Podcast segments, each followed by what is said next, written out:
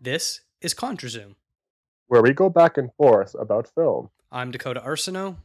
And I am Andreas Babiolakis. So it's been a little while since we record it, and now that we're recording this, it's been a little while for the subject matter. We're going to talk a little bit about the Toronto International Film Festival, or TIFF, as it'll hereafter be called.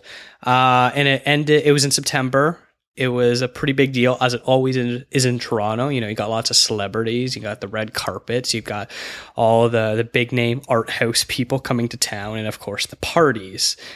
This was the first year that Live in Limbo has covered the festival, although we did it in a bit of a unique way. Normally there's press screenings, or, you know, we get approved to cover the actual premieres and things like that, or you buy tickets or whatnot, and that's how you review it. Except for us, this year we actually went about, a week, 2 weeks before the festival started, and we got to see a whole bunch of films, mostly you, but still, it was a very unique way to sort of experience TIFF before TIFF even started. What did you think of that? Yeah, it was absolutely interesting, which I've actually got a story, which now it's late enough I could share it publicly. I've had a few interesting experiences. You know, I had the typical TIFF experience where I did go to the actual festivals myself. You know, I saw some screenings with family members. I took my girlfriend to a gala, which had, you know, like discussions and everything. I had the actual TIFF experience, the whole lining up, everything. But to have the screeners beforehand, where you're watching these films by yourself with like maybe like five other people in the room, and just to understand that this is this gem that a lot of people are trying to dig to find, or they're spending so much money on to get a hold of, it's something truly remarkable. But it's, I think you'll agree when I say it's probably the most I've ever felt highly responsible for the well-being of a film. I know whatever I write's not going to reach the entire world. I mean, it's accessible by the entire world. It's online, but I have the, like, we were given the potential to do whatever we want with the information that we had. So it was the most that I ever felt like I had kind of like this little secret that I couldn't spill, you know, whether I liked the movie, whether I didn't. It was this little thing that I couldn't really go on about, because I knew that there was this big special moment for a lot of people, whether they wanted to see these movies that I liked, whether they wanted to see the ones that I didn't like. I had this responsibility, and it feels great now that it's well past TIFF date.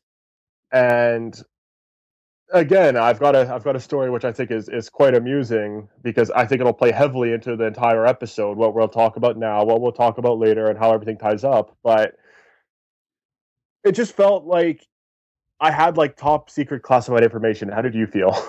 I agree, you know, and I only went to one screening. I went and saw Stonewall, which was the new Roland Emmerich movie, who's known for his big disaster films, who did a movie about gay rights riots in the 1970s in New York. So that's like a weird departure for him, but there was only, I think, about 7 or 8 people. And when I was signing in on the sheet, you know, you got to see what the publications are. So there's like someone from the Globe and Mail, someone from the Toronto Star. I think there was like a couple people that were there from like, gay magazines, gay advocacy magazines and things like that, or whatever the website sort of thing. So it's kind of interesting to like be sandwiched between these special interest groups and these like big name publications, and I'm right there with them seeing the same thing, and small little theater. It's kind of it's a really unique way of doing it. I really wish I was able to see more. You were able to see a few more. We both work during the day, so it's a little bit tough sometimes to get out. Harder for me, but you saw quite a bit more. Do you wanna go over a couple that you saw and some quick thoughts on some of them? Sure, I'll quickly go into that story I was about to mention as briefly as possible because, again, I think it'll tie up into subject matter later on and everything. But I saw something that I actually shouldn't have. I was asked to go to TIFF. I was asked to review this one film. And I asked at the front desk, what theater do I go to for the film that I mentioned? And I won't mention what it is in case, I'm expected to have an overdue review, which I never ended up doing because I never ended up seeing it. I was told X theater. I went upstairs to that theater. I asked again, is this the theater? And they said, yes, this is it. Go right on in. It just started because I was running a little bit late. I go in and I somehow accidentally see an almost finished version of one of the hottest picks of the year, Room, starring Brie Larson. And I guess I was one of the first people in the world to see it. It still had like additional dialogue readings at the bottom in subtitle form. They had like fake snow effects. Like I saw it when it was still not entirely finished. So, I mean, I talked about it with whoever was in the room. They said, obviously, I guess we can't do much now because you're here, but you can't really say too much about this until it's out. And, well, I guess because of that, now I have a little bit more to say about something that's considered a big contender, let's say, later on. And it did really well at the festival as well. Now, one of the films that I watched legitimately was Gaspar Noé's Love, which I love Gaspar Noé, no pun intended, but I feel like if you're a diehard fan of his, you'll be into this. If you're on the fence with him, this might be the one film that doesn't do too much for you. If you're very anti-Gaspar Noé, this is certainly not going to help. If you don't know much about it, it's this film about a young man who's caught himself in a love triangle where he's cheated on his girlfriend and he's basically started a life with another woman because they've conceived a child during their adultery. Now, a lot of it is through flashbacks, and a lot of it's through his mind about the regret that he feels, the life that he had with his old girlfriend. But the catch here is it's got unsimulated sex sequences, which, there you go, Gaspar Noé doing controversial things again. And all of it's in 3D. Now, the weird thing is, for a Gaspar Noé movie, it's actually relatively tame. And it doesn't expand too far, but as weird as this will sound, the 3D is actually pretty astonishing. It does something different where it doesn't pop out at you for the most part. It mostly plays with lights and shadows. So if you're interested and you want to see an artistic side of Gaspar Noé that you won't ever see, despite it being highly self-indulgent and kind of amateurish, give it a shot. But aside from that, yeah, I ended up seeing a few more at the actual festival, which I'll go into very briefly, because I actually have a few capsule reviews, which could be found on Live in Limbo. I saw Natalie Portman's debut directorial film, A Tale of Love and Darkness, which has been getting mixed reviews, but I liked it. I thought it was a great debut. She was a great actress in the film and a great director with a great sense of style. A little bit flat in terms of its balance, but aside from that, I think it's worth a shot. I saw Julie Delpy's film Lolo, highly comedic, a little bit misguided with the way it wants to portray its plot. But aside from that, Danny Boone and Julie Delpy are terrific in it, and they're great. They have great chemistry, and they're both highly comedic, and it's quite a darkly funny film at times. I think it's worth a bit of a shot as well. And the last film I covered was actually Anomalisa, the newest film by Charlie Kaufman, his second film as a director and his first film diving into animated films. And right now it's on my top film of the year, and it's an absolute masterpiece. I'll go more into it once it's actually out. Maybe we can do like a Kaufman episode or something in December when it's actually out, but for now I'll keep quiet about it because it's best to go in it blind. So those are the films that I caught at TIFF. That's pretty cool. Yeah, I liked Stonewall. I gave it a 7 out of 10. I think it's pretty interesting, but I can easily see how people probably really won't like it or be indifferent about it. So, you know, take that as you will. If you're into a sort of a unique view of gay rights history, check it out, but don't see it because you like Roland Emmerich films, because you probably won't like it if that's the case. Now, I guess I also want to talk a little bit about the legacy of TIFF. Like, it's long been considered sort of the launching pad for Oscar campaigns, because, you know, you have Cannes that's earlier in the year, and then some other festivals like Telluride are only starting to get big, or Venice, which used to be later, so that means TIFF got all the big movies, but now Venice is actually right around the exact same time as TIFF, so you actually have some competing films. What are the big films going to go to Venice? Which ones are going to go to Toronto? And so it's become...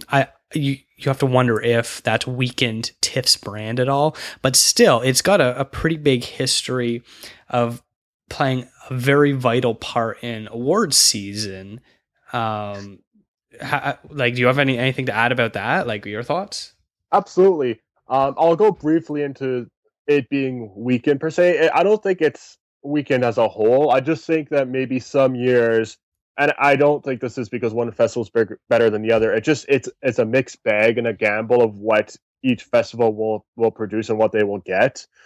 That'll determine how well they'll do in award season. Like 2013 for TIFF was extremely strong. We had Gravity, we had 12 Years a Slave, we had a bunch of other big favorites. But last year we had, you know, for our People's Choice Award, for instance, we had the Imitation Game that won, and we didn't have some of the bigger films that were being featured. Like I don't believe we had Birdman, right? Yeah, I don't believe so. I can't remember for sure, but I'm pretty sure it wasn't there.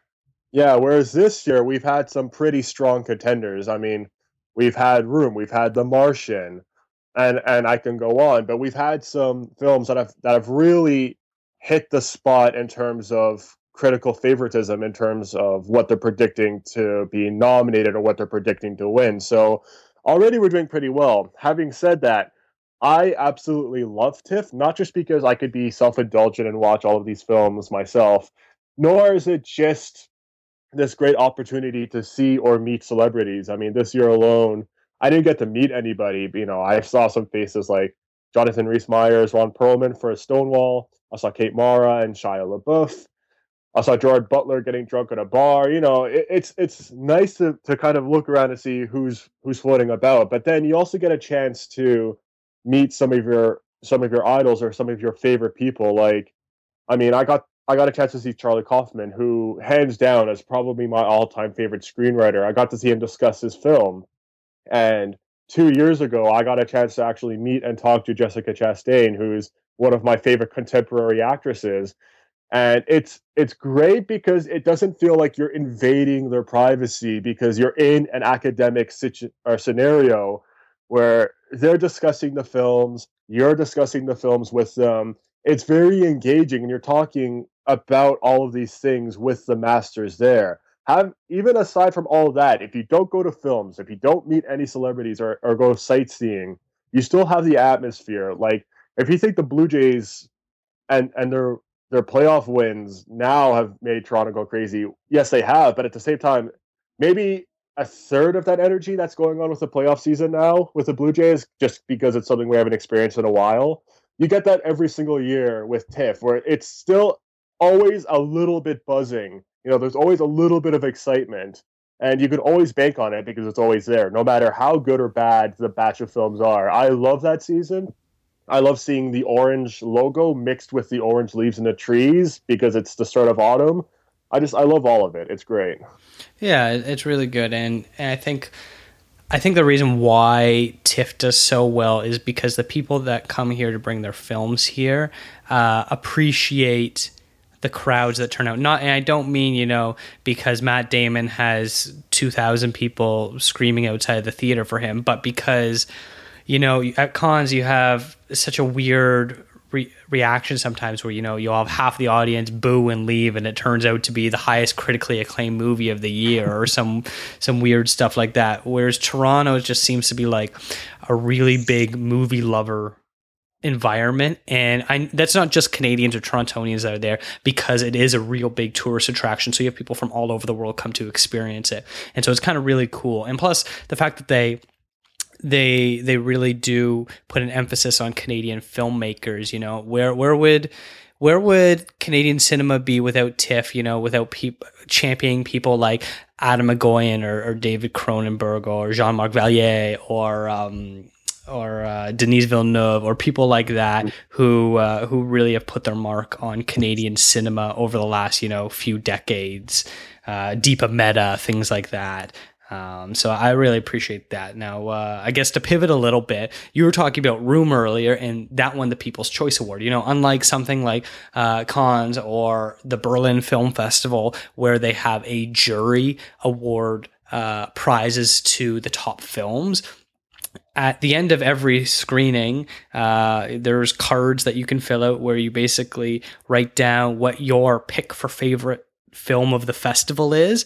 And then it's called the People's Choice Award. So it's a little bit unique because, you know, you could go to one film if you want, pick up one of these ballots and write down that one movie, even though you haven't compared to anything else. Yet still, usually the one that wins is one that a large chunk of the TIFF audience has seen, because there really is a bit of a fostered community where you don't just go and see one, you know, you go and see two or three a day, and you see, you know, 8 or 9 in the week if you're able to.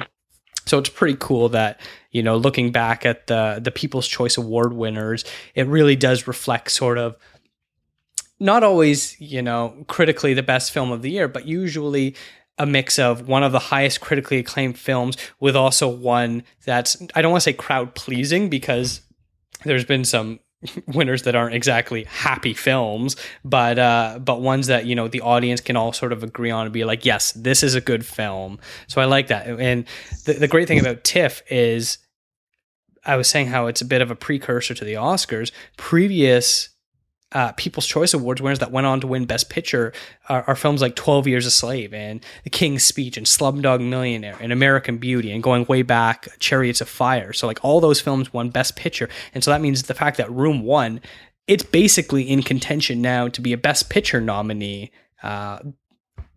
which is pretty crazy.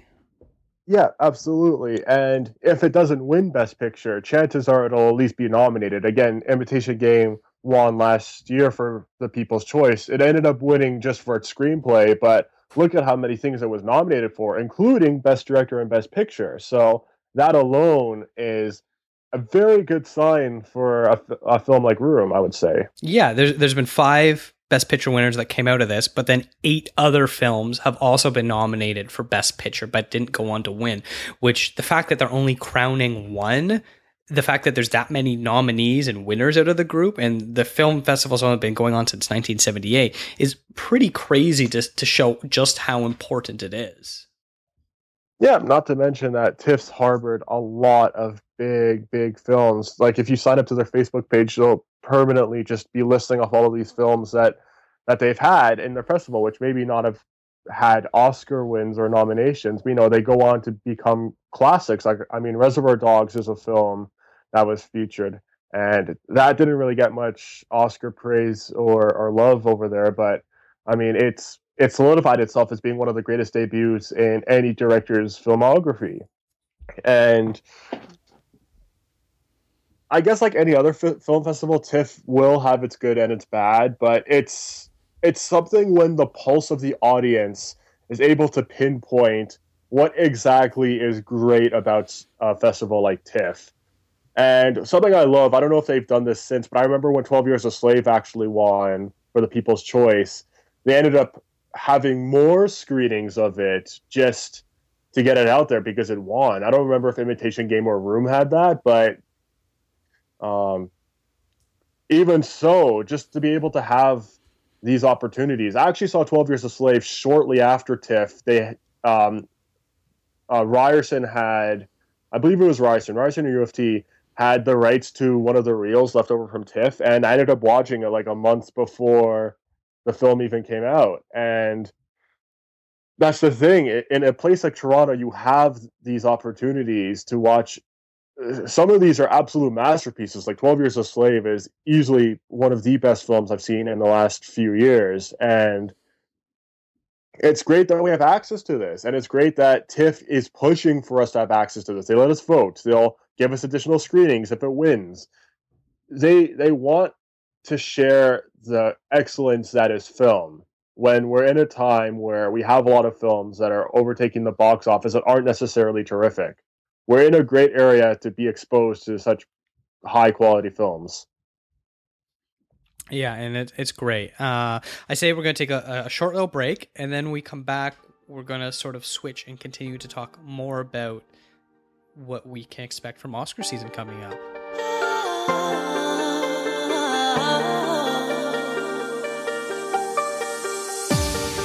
Tear the walls down.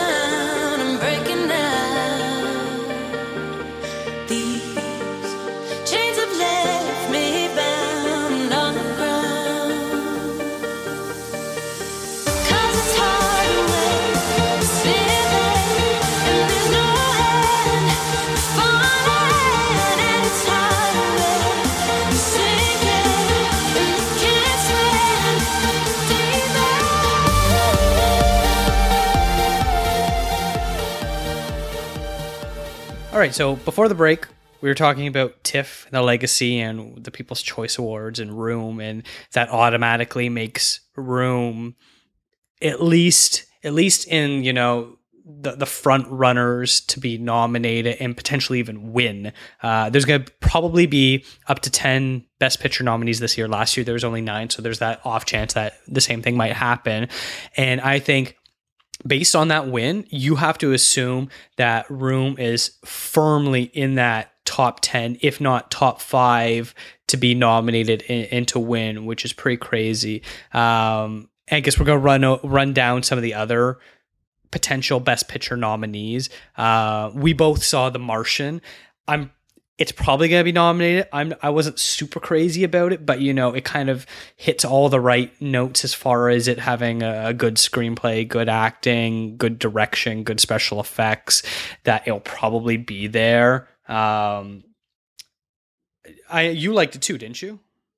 I did, but I feel the same way as you did. I feel like in terms of it being a film, it checks off all the right boxes. It's got a plot that moves coherently. It's got good acting. It's got good directing. It's got a good sense of its own atmosphere.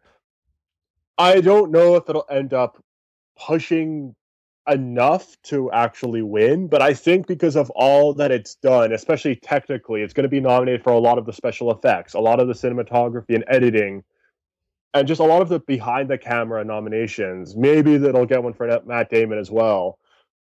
Because of all of that, it probably will be nominated for Best Picture, but consider it a film like Les Misérables or Inception, where it won't end up winning the top prize, but it'll definitely get its just desserts with all of its achievements within the film, because it's a solid film. I just don't know if it's strong enough to actually win. I could see that movie being, every year there's always one that gets between, you know, 5 and 8 nominations, but goes away empty-handed, and you're just like, wow, it was nominated in a lot of categories. I can definitely see The Martian being one of those where you sort of forget that it gets nominated at a bunch of things because it goes away empty-handed, unless, you know, it picks up some special effects things. But you can never really tell with the Oscars. Are they going to go with like the stupid CGI Michael Bay style film, or are they going to go with something more like Gravity, which The Martian is a little bit closer to?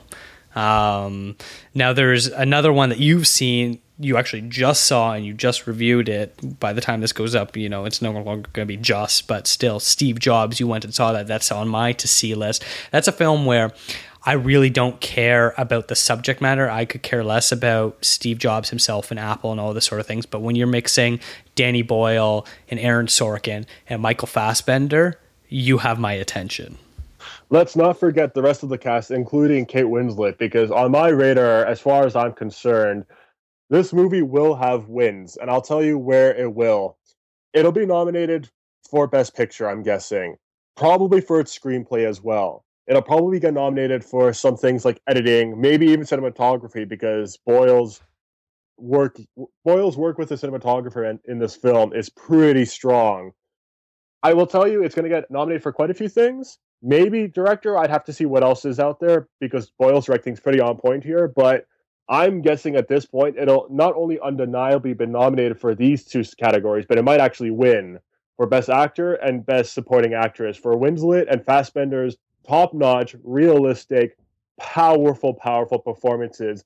If they push this film in the wrong direction and they try and get Winslet for Best Actress, she might lose to another contender, which we'll go into, Brie Larson with Room, or maybe even Emily Blunt with Sicario. But if they keep her in the Best Supporting Actress category, this film might actually have two wins in its acting. But apart from that, I see getting a lot of nominations, maybe not wins. From what I was reading and sort of been delving into, I wonder if you're, you know, a little too pro Kate Winslet. I know everyone loves her, the Academy loves her, but I've read some reviews that were kind of iffy, especially with her accent that seemed to come and go as the movie went. Really? Yeah, and a little too Aaron Sorkin-y. Which I think that really depends on your thoughts on Aaron Sorkin. You know, is it The Newsroom or is it The Social Network, West Wing, Aaron Sorkin? Like, where do you fall under that sort of thing as a fan of his writing? Yeah, well, that's why I feel like it's going to get nominated, but maybe not win, because, again, I know how people are with Aaron Sorkin. The Social Network felt more like Aaron Sorkin for the people, where everybody understands what he's going on about. On what he's trying to say, but it's not The Newsroom, but it would lean more towards The Newsroom because it's got a lot more to say, but it's a lot more angry about it in Steve Jobs. I'm still staying firmly put with how I feel about Kate Winslet's performance, and especially Fassbender's performance, which is easily one of the best of the year. But with Sorkin, I feel like he's going to get nominated. I don't know if he's going to actually win, but if he does, I would be pleased. I know it always seems like supporting actress is always one of the weaker categories for whatever reason. I know the last few years that hasn't been the case, but if it is for this year, I could, like, you saying Kate Winslet being nominated, I'd say, yeah, I would not be surprised. You know, the Academy loves her, whatever. So if she's in there, I wouldn't be surprised if she's nominated. If she win, I don't know. She's definitely has some tough competition, especially if, you know, a film like The Danish Girl, if they push Alicia Vikander in the supporting category as opposed to Best Actress. If they push her there, then, you know, there'd be some pretty strong competition. Well, it would be wise if they did put her in supporting, because let's briefly look at who we have for Best Actress potentially. Jennifer Lawrence for Joy. We have Brie Larson for Room. We have Emily Blunt for Sicario. I mean, who else is there? And that's just off the top of my head. Probably Cate Blanchett for Carol. Right. Ellen Page. For which one? Which one is she in? Oh God, what's it called? The one with Julianne Moore. I'm gonna have to look this up. Yeah, I'm bringing it up right now. It's so tough with trying to pick the actresses because you never understand where they're going to go with that. Freeheld is the one you're talking about. Yes, exactly. Yeah. So it's a tough year for Best Actress. So a lot of these have to be pushed into the right category if they feel like they're strong enough to compete with the top dogs in Best Actress. But for now, I think there's enough space for some of these picks to be trickled into for the Best Supporting. So maybe that would be the wisest. Now, to go slightly off topic, the one thing that I sort of like about the Academy is there's usually a couple surprises thrown in the way of super small indie films that sort of come out of nowhere, and also foreign films where there always seems to be at least, you know, like one foreign film that kind of creeps up there and gets a couple interesting nominations, like Amour or films like that for Best Actress for Emmanuelle Riva. So I'm excited to see who sort of rises to the top, because there's definitely some surprises for us. That's just as a little aside. We were talking about Carol for Cate Blanchett, that, you know, Todd Haynes, is the director of that, is really well liked in the critical community, but he hasn't really been able to translate that to Oscar success. But Cate Blanchett is super loved by the Academy, and Rooney Mara is in that as well, and she's been nominated. So, like, I definitely expect that to probably be his most mainstream critical success, even though Todd Haynes isn't really a mainstream director.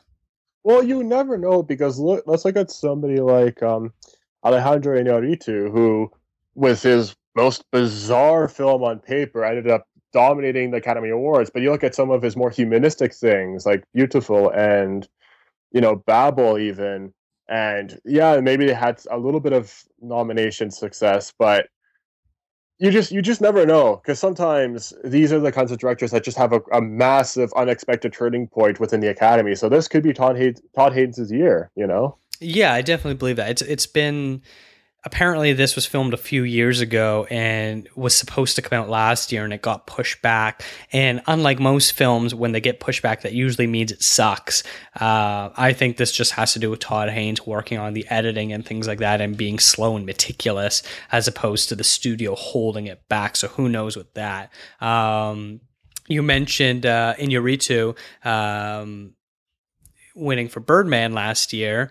He's back again this year with The Revenant, and, you know, you watch the trailers and you don't learn anything from the trailer other than the fact that it has Leonardo DiCaprio running around in a bearskin, fur bear jacket or whatever you want to call it, looking disheveled and dirty and angry. That's about all you know. You learn more from the IMDb one-sentence synopsis than is revealed in this trailer.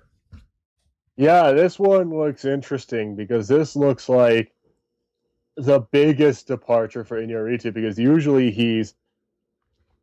I think this film will also dive into characteristics and almost like a hunt for survival, but usually his hunt for survival is within society that he looks in, you know, like a family full of poverty, let's say, or political scenarios. In Birdman, it's a washout who's trying to find his place back in society. Here, it's, from the way it looks, it's literally somebody removed from society, you know. And we've got a pretty killer cast. We have Leonardo DiCaprio, who has been nominated a few times, still no gold. You have Tom Hardy, who hasn't been nominated ever, which I think is kind of sad, actually. So I hope between this or some of the other films he's been in, I hope he gets at least something this year. I think he'll be nominated for supporting actor for this. Like, this is like his Academy film to be nominated for.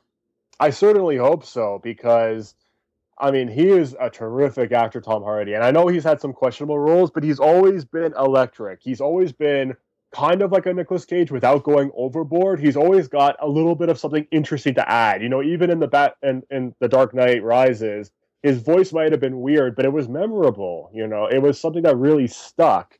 Now, speaking of Westerns being featured on Christmas of this year, actually, we've got... Ooh, I know where you're going with this.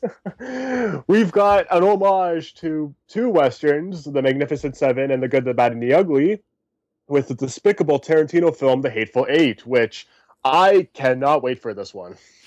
It's weird. Like, normally I'm super pumped about Oscar season, and there's, like, you know, 24 films I cannot wait to see. These films that we're talking about, I want to see, but for the most part, I'm pretty indifferent about it, where I'm just like, oh, okay, if it doesn't get nominated and I don't get a chance to see it, oh well. Hateful Eight, I'm probably going to be first in line to see that. I am such a huge Tarantino fanboy. I know some people are a little indifferent about some of his films. You know, you know he's got his masterpieces and then sort of his weird ones that don't quite click. I don't think he's made a wrong move ever. Like, he cannot do any wrong in my books. And with the cast, his dialogue, the cinematography that they show in the trailer, the fact that it's going to be shown in 70 millimeter film. Oh, I'm swooning. Catch me. I'm falling over. I'm going to faint. It's interesting, because we thought we were getting his first Western with Django Unchained, which in the end, it ended up being like a throwback more to blaxploitation films like Shaft. Well, in the end, and he ends up making the two lead characters in the film basically Shaft's, what is it, like his grandparents or his parents? I don't remember. Something like that, yeah. Yeah, like Shaft's a descendant of them. So in the end, it ended up being more of a throwback to like the 60s and 70s films of that nature. But this time we're getting a full-on spaghetti Western. From what I could tell, no quips, no other genre mixed infusions into the big cauldron here. Instead, we just have a cauldron of despicable people. Again, it's the Hateful Eight. It's The Good, The Bad, and The Ugly, but instead of having three with different qualities, these are all just eight disgusting people. And Tarantino is probably the best and one of the best of all time, the best of our time when it comes to making actual characters. You know, a lot of the time it's up to the actor within films to make the characters, but there's a reason why he's stuck onto specific people like Samuel L. Jackson and Christoph Waltz, because these are people who know how to make these characters that he's put on paper come to life, because he's so particular with how he makes these people that you don't leave going, I love Samuel L. Jackson. You leave going, man, I love Jules. Like the way he shot that guy in the face, it was amazing. You know, with other films, you'll say, oh, I thought Eddie Redmayne did a great job as Stephen Hawking. You know, well, that's a biopic. That's kind of playing it safe. I don't know. Let's look at American Hustle, for instance, where David O. Russell, Tarantino's claimed, is one of the best with character designing as well. Even so, I still felt like Christian Bale did a terrific job with, I don't even remember what his name is, but I came out of Inglourious Bastards thinking, I don't know who that guy was, but Hans Landa was an asshole and I loved him. Yeah. Right? And I think Tarantino is the only guy, I think dialogue is a big part of making these characters. You watch the trailer and you see Samuel L. Jackson sitting in that horse-drawn carriage, basically explaining the plot, which is something you never are supposed to do as a screenwriter, talking about another character, basically giving their backstory. And it looks cool. It sounds awesome. No one can do that and get away with it but Tarantino. And, you know, also it's because of Jackson's charm and things like that, the way he reads it. But still, you know, you plug in any one of Tarantino's actors into that, it sound badass no matter who was saying it. And that says a lot because I hate exposition heavy dialogue. It's funny you should say that nobody does this better than Tarantino, because there's actually a trope called Tarantinoing where people since have tried to do what he does, where you'll have two gangsters talking about burgers and they fail.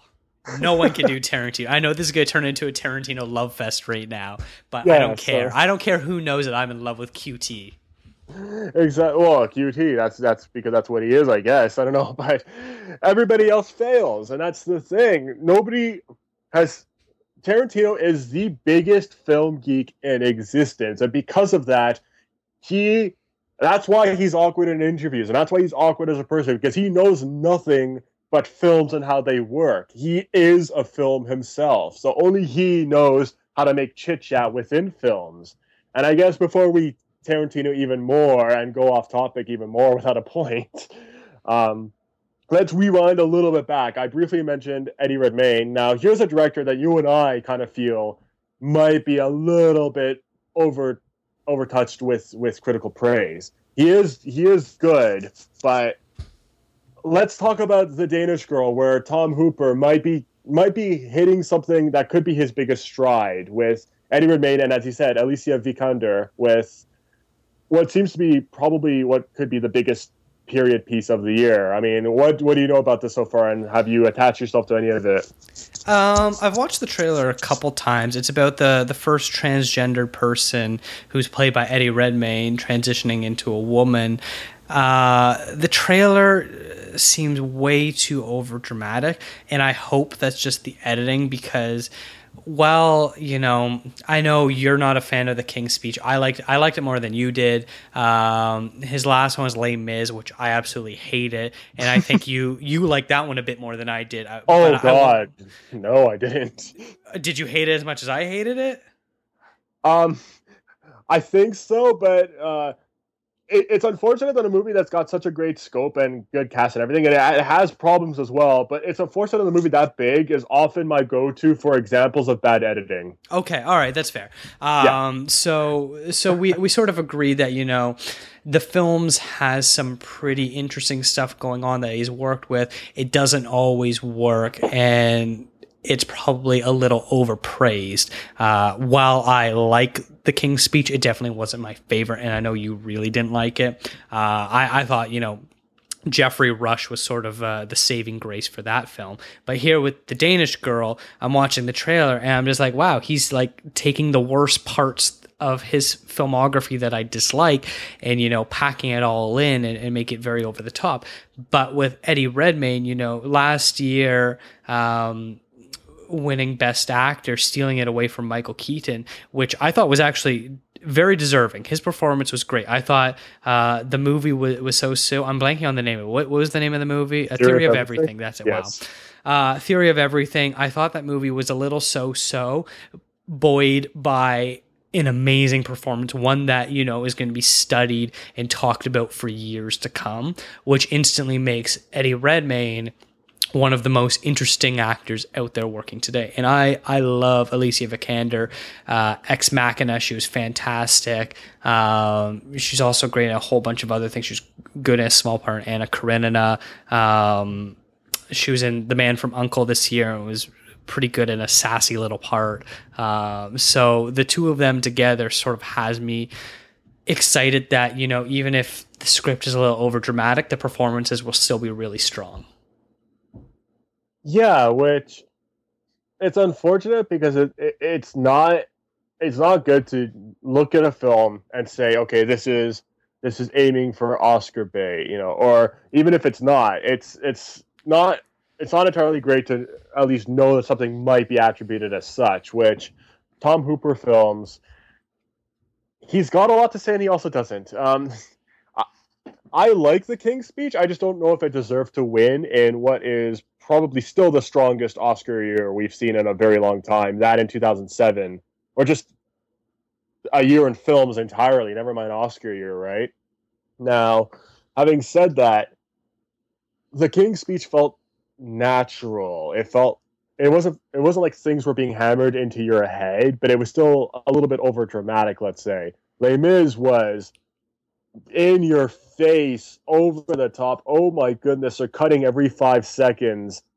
Insanity, you know, except for the, you know, like the big Anne Hathaway singing moment, right? Now, with The Danish Girl, I saw what you saw. I saw a lot of dramatic emphasis, and that's from the trailer alone, which usually the trailer downplays and makes things boring, not the other way around. So, unless they went above and beyond to make the trailer overly interesting, who knows? I'm with you. I think it's going to be an acting platform. Not much more. Yeah, I don't know. We're running a little bit long, but I still want to briefly touch on Joy. Not excited for that at all. I used to like David O. Russell. I was never like super fanboy for him that I know some people are. I think The Fighter is his best film. But I'm really sick of him using Jennifer Lawrence, Bradley Cooper, Robert De Niro, all in the same films. I get it. You like Jennifer Lawrence and Bradley Cooper. So I really have no interest to see it. And the trailer is confusing as hell that I don't even know what the plot of the movie is. So that's going to be a slog to sit through. We'll see. I've never been the biggest fan of his. I've had a bit of respect for him. Maybe not the way he treats his workers. I Heart Huckabees, anyone. But I'm on the same page as you with Scorsese and De Niro or DiCaprio. For some reason, it doesn't feel like it's being hammered into our heads. You know, with Tarantino and whoever he's worked with a million times, you know, it doesn't feel like it's being hammered into our heads. This feels more like Johnny Depp and Tim Burton, where it's like, we get it, you get along with these people, you know, it, for some reason, and I think maybe it's, I think maybe it's because we're getting a lot of the same qualities out of these characters. Like, we get it, Johnny Depp's weird, you know, we get it, Jennifer Lawrence can be, like, emotionally combustive, and Bradley Cooper could be exciting, but also a little bit weird, you know. And we're getting the same qualities out of these films, like the same characteristics, whereas with DiCaprio, you know, one minute he's got obsessive compulsive disorder and he's stuck in a room urinating in bottles, and the next he's like the smartest person in America taking over Wall Street, you know. I think that that might be it. We've got to see something a little bit outside of David O. Russell being David O. Russell. Now, we just went on and on about Tarantino, and he's in the same boat where he's as electric and magnetic, but at the same time, I feel like it's still vastly different stories. Like, one's, yeah, there's still a lot of them are revenge films, but, you know, they're different enough that we're getting something a little bit new each time. With David O. Russell, you know, a lot of the time it feels so samey, and it's weird because, you know, one movie's about boxing, the other movie's about mental illness, and the one afterwards is about, like, heisting, but it all still feels so similar. I don't know. Yeah. Spotlight's another one that looks like it's going to be a big one with the critics. It's about the Boston Globe looking into the sex abuse scandals by the Catholic Church. It's not one I'm super familiar with as far as, you know, the pedigree behind it, but I still think it'll probably get some attention. I watched the trailer. It actually looks pretty interesting. But like the rest of the stuff seems like the real big ones. This is sort of like, you know, might be there, might not, who knows. It's not quite a long shot, but I don't know how serious it's going to be. It's got a massive cast, though. I mean, you've got Mark Ruffalo, Michael Keaton, who both were nominated last year, actually. Liev Schreiber, Rachel McAdams, John Slattery, Stanley Tucci, Billy Crudup, etc. So that alone might get quite a push. Yeah. And then I think the last, like, real best potential one would be Hail Caesar, the new Coen Brothers film. The problem is it's coming out in February, so I don't know if it's going to be able to do the circuit in time to be able to meet the qualifications. Coen Brothers are much like Tarantino for me, where I believe they can almost do no wrong, except for that weird little sojourn they did in the mid-2000s with like Lady Killers and Intolerable Cruelty. Yeah. Outside of that, they basically have a perfect resume. Even like their lesser films like True Grit are still really, really strong. Yeah, I don't know. I just saw the trailer for that film the other day when I went to go see Steve Jobs, and I was laughing in the theater, which I never do with trailers because I usually don't have the build up enough. I was on the floor with that film, so I can't wait for that either. I'll briefly go into Room because we actually managed to kind of skip it. Brief look into it. Directed by Lenny Abrahamson, which I think he's going to get nominated for Best Director. Room will definitely be nominated. There might even be an odd chance that the young boy, Jacob Tremblay's character, might actually be nominated as well if it's not too tight.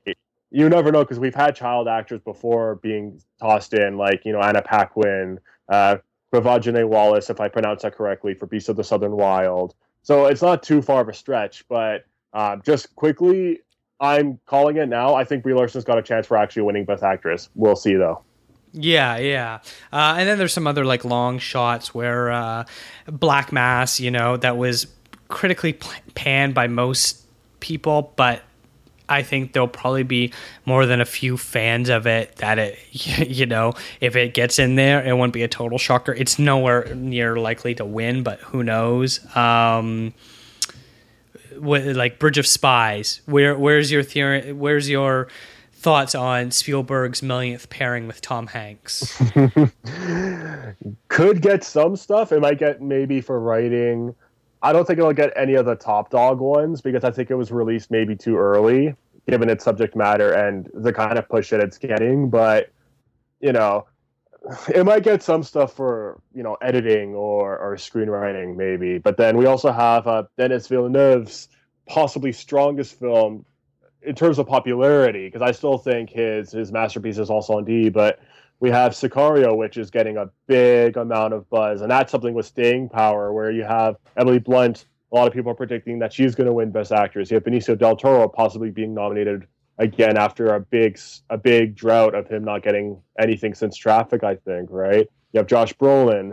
That's another really strong one to keep an eye out for. Yeah. Inside Out, you know, it was pretty well received this year, but when you compare it to other Pixar films, it sort of pales in comparison as far as the reception, both by moviegoers and critically, but it might sneak in there if the voters decide to throw it a little curveball into the mix and have an animated film in. which basically means it's probably the real front runner for Best Animated Film, but that totally depends on the reception of Anomalisa, because that might be too adult or too weird for the animated film voter. So that'll be an interesting one to sort of pay attention to. And then there's other ones like Suffragette.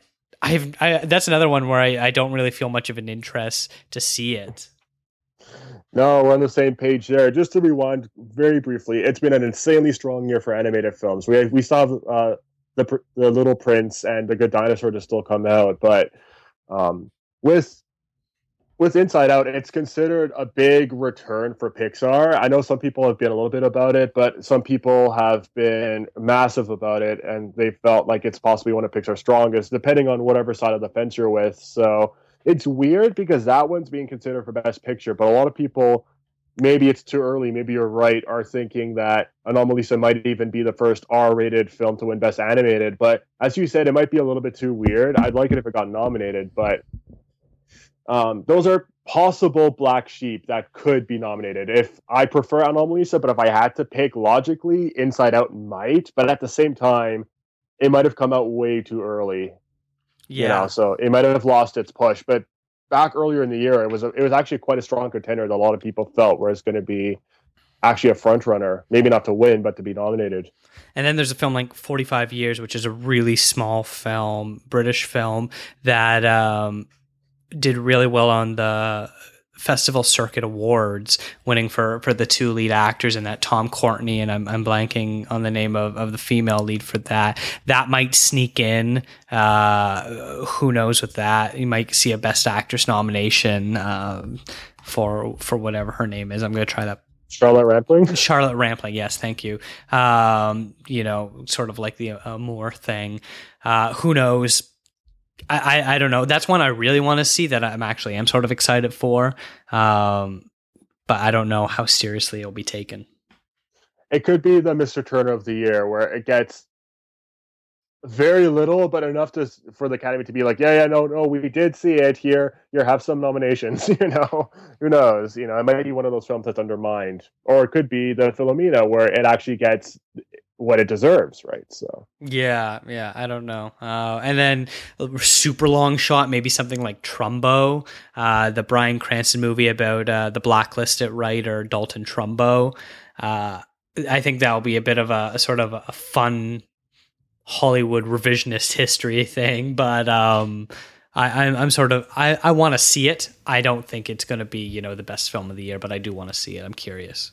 It's doing decently, which usually means that was one of the darlings at TIFF that we might know a lot about because we were in Toronto and we've heard the buzzing around TIFF, but otherwise it might just kind of get lost in the mix, kind of like Looper did when it actually opened TIFF, or you know, something that's not as great, like The Fifth Estate.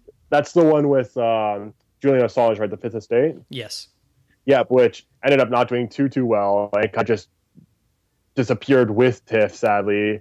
Well, again, that one wasn't too good, but something better like Looper. I have a feeling Trumbo's not going to make too big of an impact, but it could be worth watching just because of its cast and its subject matter. So yeah. There you have it. We kind of went through the ones that we think are pretty much locks. You know, we'll say that as sure as we can since we haven't seen most of them, and the ones we have seen, who knows how that's going to come around in February when the nominations get released, or end of January, whenever that is. There's lots coming out. There's going to be some surprises. I'm always excited to see what foreign films or documentaries might make a big late push. Foreign films are my favorite category to watch because those are hands down the most original, unique, and sort of breathtaking films. So hopefully there's some good surprise that come out. Hopefully some of the ones I'm a little ambivalent about, you know, surpass my expectations and blow me away. It'll be an interesting year. I'm sure, I don't know if I'll have time for it, but I'm sure I'll find a way to do my my Oscar articles that I've been doing the last few years on the website. And of course on ContraZoom, you know, the last 2 years, our brother podcast Capsule, hosted by Mr. Sean Chin, has hosted our Oscar roundtable. that's going to switch this year to ContraZoom, and hopefully we'll have Sean back to join us, and we'll make a fool of ourselves by making all of our picks incorrect, like we always do. Not all of our picks, just usually the biggest ones when we can't pick between Boyhood and Birdman. So we'll see. Yeah, I'm excited. Oscar season's great. It's good for the movie calendar. So either way, I think it'll be an interesting next few months. I'm sure there'll be a lot more movie reviews by yourself going up as these big marquee films go up. We'll link to, the Steve Jobs one and our TIFF capsule reviews where that was mostly your work, not mine. So, you'll get lots of Andreas Babiolakis writings to read if you did not catch up on them the first time. Believe me when I say they're worth it. I hope. I don't know. We'll see. But I expect a lot of those because I've already spent a lot of money just on films that have come out recently. The Martian, Steve Jobs. I'm going to be seeing Room for the second time this weekend when it comes out in Canada, actually. So here we go. I'm excited. It's my favorite time of year cinematically, even more than TIFF. Absolutely. Music this week is from Miriam Kay. She is a Toronto singer-songwriter. And if you go to the show notes, you can find links to her music and learn more about her. She's a fantastic talent. And I really think over the next few years, she's going to get a lot more attention. She's got this really amazing, powerful voice. You can follow me on Twitter at DGAPA. And you can follow me and share your Kate Winslet fanboyism with me at Andreas Babs. You can follow the show at ContraZoom Pod. Make sure you check out liveinlimbo.com where all of our show notes are going to be. So you can maybe, check out some trailers, see the ones that we were talking about and all that sort of great stuff.